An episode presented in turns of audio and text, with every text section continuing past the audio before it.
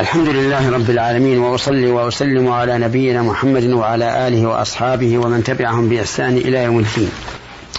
أما بعد أيها المسلمون الكرام انتهينا فيما سبق إلى قول الله تبارك وتعالى ربنا لا تزغ قلوبنا بعد إذ هديتنا وهب لنا من لدنك رحمة إنك أنت الوهاب. هذا من قول الراسخين في العلم. يقولون في المتشابه آمنا به كل من عند ربنا وما يذكر إلا أولو الألباب. ربنا لا تزغ قلوبنا بعد إذ هديتنا وهب لنا من لدنك رحمة إنك أنت الوهاب. الزغ بمعنى الميل أي لا تمل قلوبنا.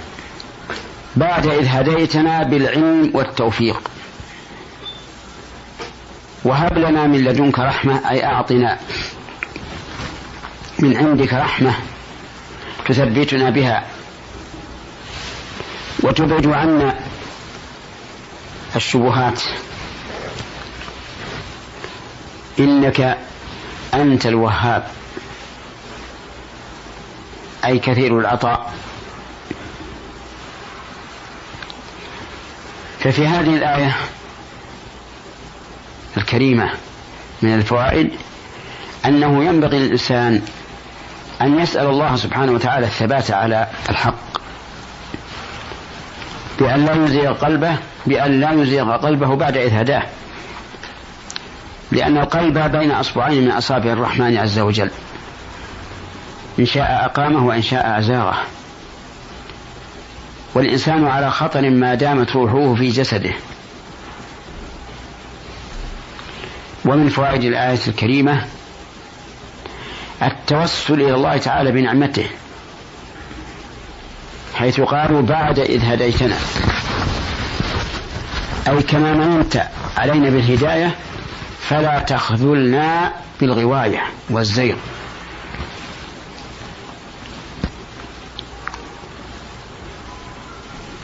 ومن فوائد الآية الكريمة وحكمها الاعتراف لله عز وجل بالفضل بهدايته. ولا شك أن من أعظم نعم الله بل أعظم نعم الله على عبده أن يهديه للإسلام فينشرح به فينشرح به صدره ويطمئن به قلبه. ومن فوائد وأحكام هذه الآية الكريمة سؤال الله المزيد من فضله. لقوله وهب لنا من لدنك. وإنما أضافوا ذلك إلى الله في قولهم من لدنك لأن عظم العطية من عظم المعطي. وكثرة الهدية والهبة من كرم المعطي. ومن فوائد الآية الكريمة إثبات هذا الاسم الكريم من أسماء الله الوهاب أي كثير الهبات والعطايا. ومن ومن فوائدها التوسل إلى الله تعالى بأسمائه. ويختار الاسم المناسب لما دعا به الإنسان. فهم قالوا هب لنا من لدنك رحمة إنك أنت الوهاب. والقائل يقول اللهم اغفر لي إنك أنت الغفور. اللهم ارحمني إنك أنت الرحيم. وما أشبه ذلك.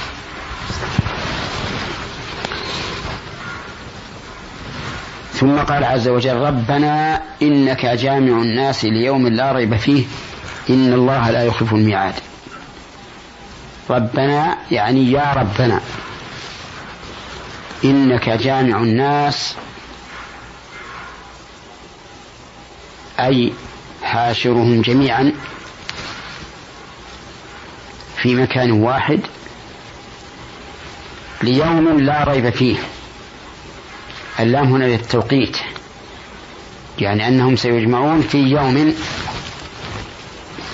لا شك فيه وهو يوم القيامة. كما قال عز وجل إن إلينا إيابهم ثم إن علينا حسابهم. إن الله لا يخلف الميعاد. هذه جملة تعليلية. يعني آمنا بذلك وأقررنا به لأنك وعدت به وأنت لا تخلف الميعاد وذلك لكمال صدقه جل وعلا وكمال قدرته.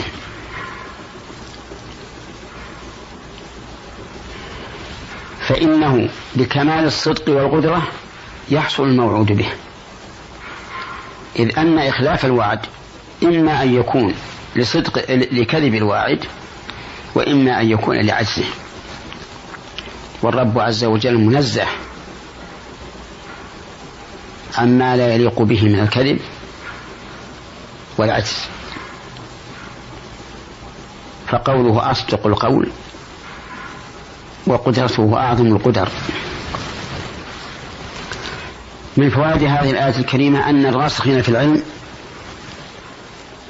يؤمنون إيمانا جازما لا يعتريه شك بيوم القيامة. لقولهم ربنا إنك جامع الناس ليوم لا ريب فيه.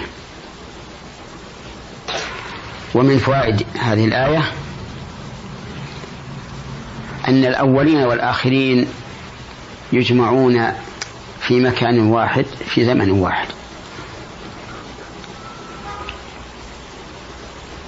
وهذا كقوله تعالى قل إن الأولين والآخرين لمجموعون إلى ميقات يوم معلوم.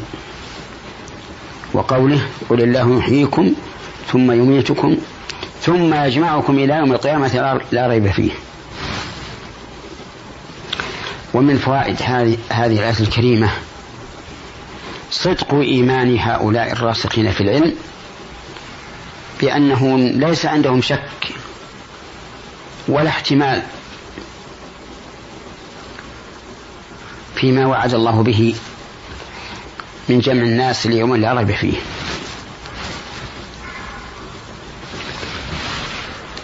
ومن فوائد الآية الكريمة أن إيمان أولئك الراسخين في العلم مبني على يقين وإيمان. أعني إيمانهم بيوم البعث مبني على يقين وإيمان.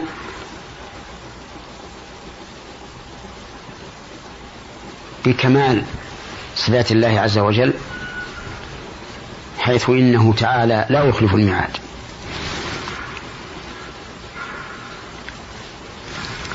ومن فوائد هذه الآية الكريمة أن العاقل يجب عليه أن يعمل لهذا اليوم. الذي لا ريب فيه. ولكن النفوس تعمل ليوم زائل فاني وتنسى اليوم الآخر الباقي. فما أكثر الذين غرتهم الحياة الدنيا؟ ولهوا بها عن مستقبلهم في الآخرة. وكأنهم مقيمون أبدا في الدنيا لا يرتحلون وكأنهم لا يبعثون فيوجزون. نسأل الله عز وجل أن يرزقنا الاستعداد لذلك اليوم العظيم وأن يجعلنا فيه من السعداء وأن يختم لنا ولإخواننا بالخير إنه على كل شيء قدير. وإلى حلقة قادمة بإذن الله. والسلام عليكم ورحمة الله وبركاته.